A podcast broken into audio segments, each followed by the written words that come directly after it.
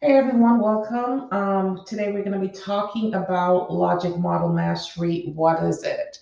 So, what is the logic model? I know most of you probably have heard the name being thrown around, and you're not exactly sure how it fits into what you do, how it's going to benefit your organization, your business, how it's going to help you to get more money. Because let's be honest, everybody wants to get more money, right? So, everything has to boil down to show me the money. So, we're going to talk about what the logic model is and how it relates to you getting funding.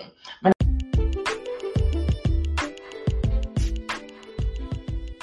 Welcome to the Change Agents podcast with your host, Tracy V. Allen, social enterprise and small business funding strategist and the owner of TVA Consulting Group. The Change Agents podcast is about empowering change agents, social entrepreneurs, social enterprises, and nonprofits with the knowledge, skills, strategies, and concepts needed to design, build, and fund their social ventures. My name is Tracy V. Allen. I'm the owner of TVA Consulting. I have about 20 plus years of experience in this industry. I'm an impact strategist, social enterprise consultant, and small business funding strategist. And I have with me today. I am Ty Boone. I'm owner of Ty Boone Enterprises. Like Tracy, I have 20 something years out here and working with nonprofits primarily is my thing. I am a nonprofit success strategist and a program development strategist. So I love this whole logic model thing because programs and logic model, they're boyfriend and girlfriend. Tracy, I was telling people, I was like, Tracy said they don't go together, right? They go together. they go together. they're married. They're engaged. Yeah. Okay, so you want to start off, Ty? Yeah. Oh, yeah. So the, the thing is that I see a lot of nonprofits, and I know Tracy do social enterprise, but and and they are also having to have programs in in order to appeal to their audiences, um, their priority populations, in order to attract funding. Say normally um, the pay is in the programs, right? Um, a pro a logic model is that process. It it explains to your your supporters, to your audience, what it is you're trying to do. It also helps you internally because it gives you the, the process and the steps. And it's it's called logic for a reason, right? It gives you the logic process behind what it is you're gonna do. I always talk about it in terms of systems where you have inputs just like you would a computer. What do you put into this program that you're trying to develop? What are the things that you need who are the staff members that you need, what kind of supplies, what, what does the money look like, what do you need in order to make this work? And those are things that you should know up front. So often we do it backwards, and when we have something like a logic model, it helps us to understand what we need going into the thing, right? And then you have your processes, or your inputs, you have your processes. Why do you need these things? These things that you need, what are they going to be used for? What are you going to be doing with it? You need a staff member, what is their job description? You know, sometimes we're, oh, I need some. How how does this all go together, right? What does this mean? Um, and then you have, of course, you have your um your outputs and your outcomes and your impact with this really telling the story. But I like to have logic models, Tracy, because those inputs for me when I'm writing grants helps me to understand the budget and everything works together, right? Those things that you put into your programs should somehow show up in your budget and it all makes sense because you're trying to reach a goal in your logic model and and finally you're trying to get somebody to pay for all this so it should make sense just kind of a abc order and i think that's why the logic model is so important right i agree with you and when you talked about it's called the logic model. Literally, it's called the logic model for a reason because it helps you to logically plan out what you're going to be doing. It is a diagram of the program that you're going to be offering to the public. So when you put it out on paper, I can logically follow the steps from point A to point Z, the whole um, road that your program will take to get the desired outcome because that's what the logic model is about. The inputs leading to the outcome and the outcome should lead to impact so the logic model is an extremely important tool when you're planning out your programs. And I just got off the phone talking to someone who wanted to start a transition house. You know how we get all these people who want to start transition houses or um, halfway houses, you know, any type of a house that will house people through some type of transition. So I asked, you know, like what programs or services are you going to be offering in the interim? Because there are really no grants out here that's going to buy you a building. And I said, you know, maybe you might need to sit down and create a logic model. So when we talk about logic models too, we always talk about it in reference to programs, but it can be used in other ways. It can help you to logically plan out what it is that you need to do to get your organization up and running and then running your organization to its vision as well. So there are a lot of different ways in which you can use the logic model, but most famously it's used for programs, but it can also be used for sketching out different phases of your build your business along with the strategic plan. Right. For programs, for services. I mean, and, and like you were saying, it's called logic for a reason. You know, it helps you really imagine what the processes will look like. What do I have to do to get from this step, this phase of idea or wanting a building to this my happy space of getting money for it. You know, how do we how do we get from right there from idea to funded?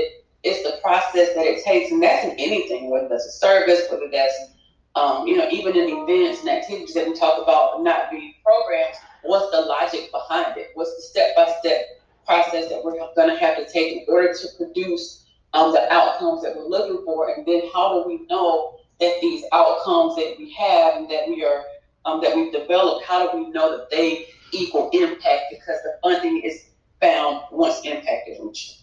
Right. And one of the things I really like about the logic model, and um, something that I find a lot of people say to me when we go through the process of doing a logic model, is wow, I never thought about it that way.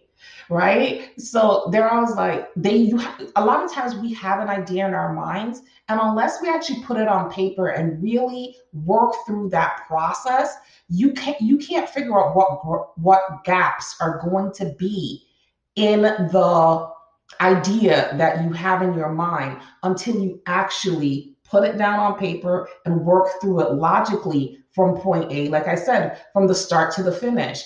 And when you do that, you realize maybe you need more staff than you actually thought you would need to run this program. Maybe you need more funding Ty talks about funding, right? Maybe you need more funding. Um, and if you thought you needed one set of funding to actually get this program done, and you realize you need more staff members, or maybe you don't have the capacity space wise to house the people that you um, are going to be providing this program or service to, that you may need to get a, a, a bigger space. So there are a lot of things that aha moments, I want to call them, that can come out of actually taking the time to sit down and um, putting a logic model together with a consultant who knows what they're doing and knows how to guide you through the process. I think far too often people like to jump into, oh, I have a program, but we've never stopped to think about the logical progress of that program and whether or not we have the capacity because we always talk about capacity here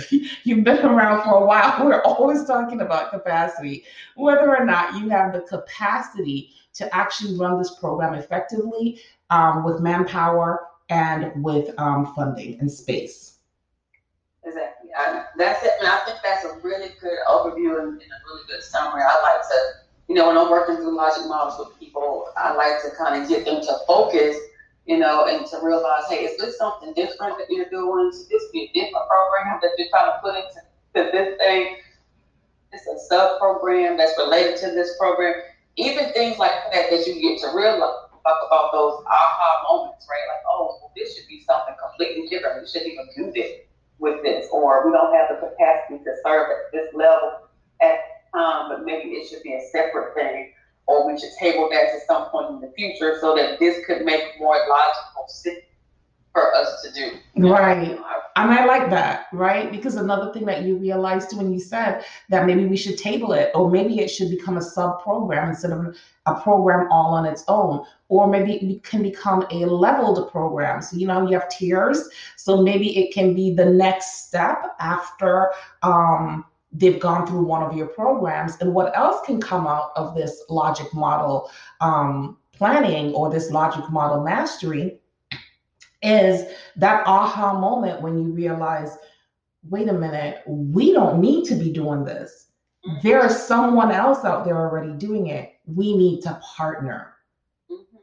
Okay, because you don't need to do everything. And that's one of the things I really want to get social enterprises and nonprofits to get away from is thinking that they have a stronghold on doing one thing. There are so many other partnerships that you can create um, in this whole social um, impact world that you can create so you don't have the burden of serving the population through the, their entire problem. And it makes it Yeah. Having in the right this increases your capacity to serve. And that's the bottom line. If you're doing something, if you're a social enterprise, if you're a nonprofit, the whole purpose of your being is to serve. So however you get that done, that's how you do it, right? So you're a, a lot of us are, are, so territorial. We don't want to partner with people, or, and we're not doing the work that we were designed to do because of that. You know, I think the logic model helps you to figure out who's out there, what else are they, what else is being done, um, in this area? How can I add to this? What am I missing? You, it helps you to identify all of those things. Um, I even like to take it a bit further, you know, going into evaluation and going into what kind of tools do you need to have in order to measure your impact, um, doing your needs assessment and those kind of things up front so you can know what your program needs and what's needed in your community and how you can fill in those spaces with your program. Yeah, absolutely. Everything Ty said, all the things, components that we talked about here today are various components of the logic model. And tomorrow we're going to go in a little deeper, where we're going to be talking about key strategies or key components of the logic model a little bit more. Um, so I think that wraps up for today what we wanted to talk about, like what is the logic model and basically what role it plays in your organization's success. So until next time, everybody. All right, so we do.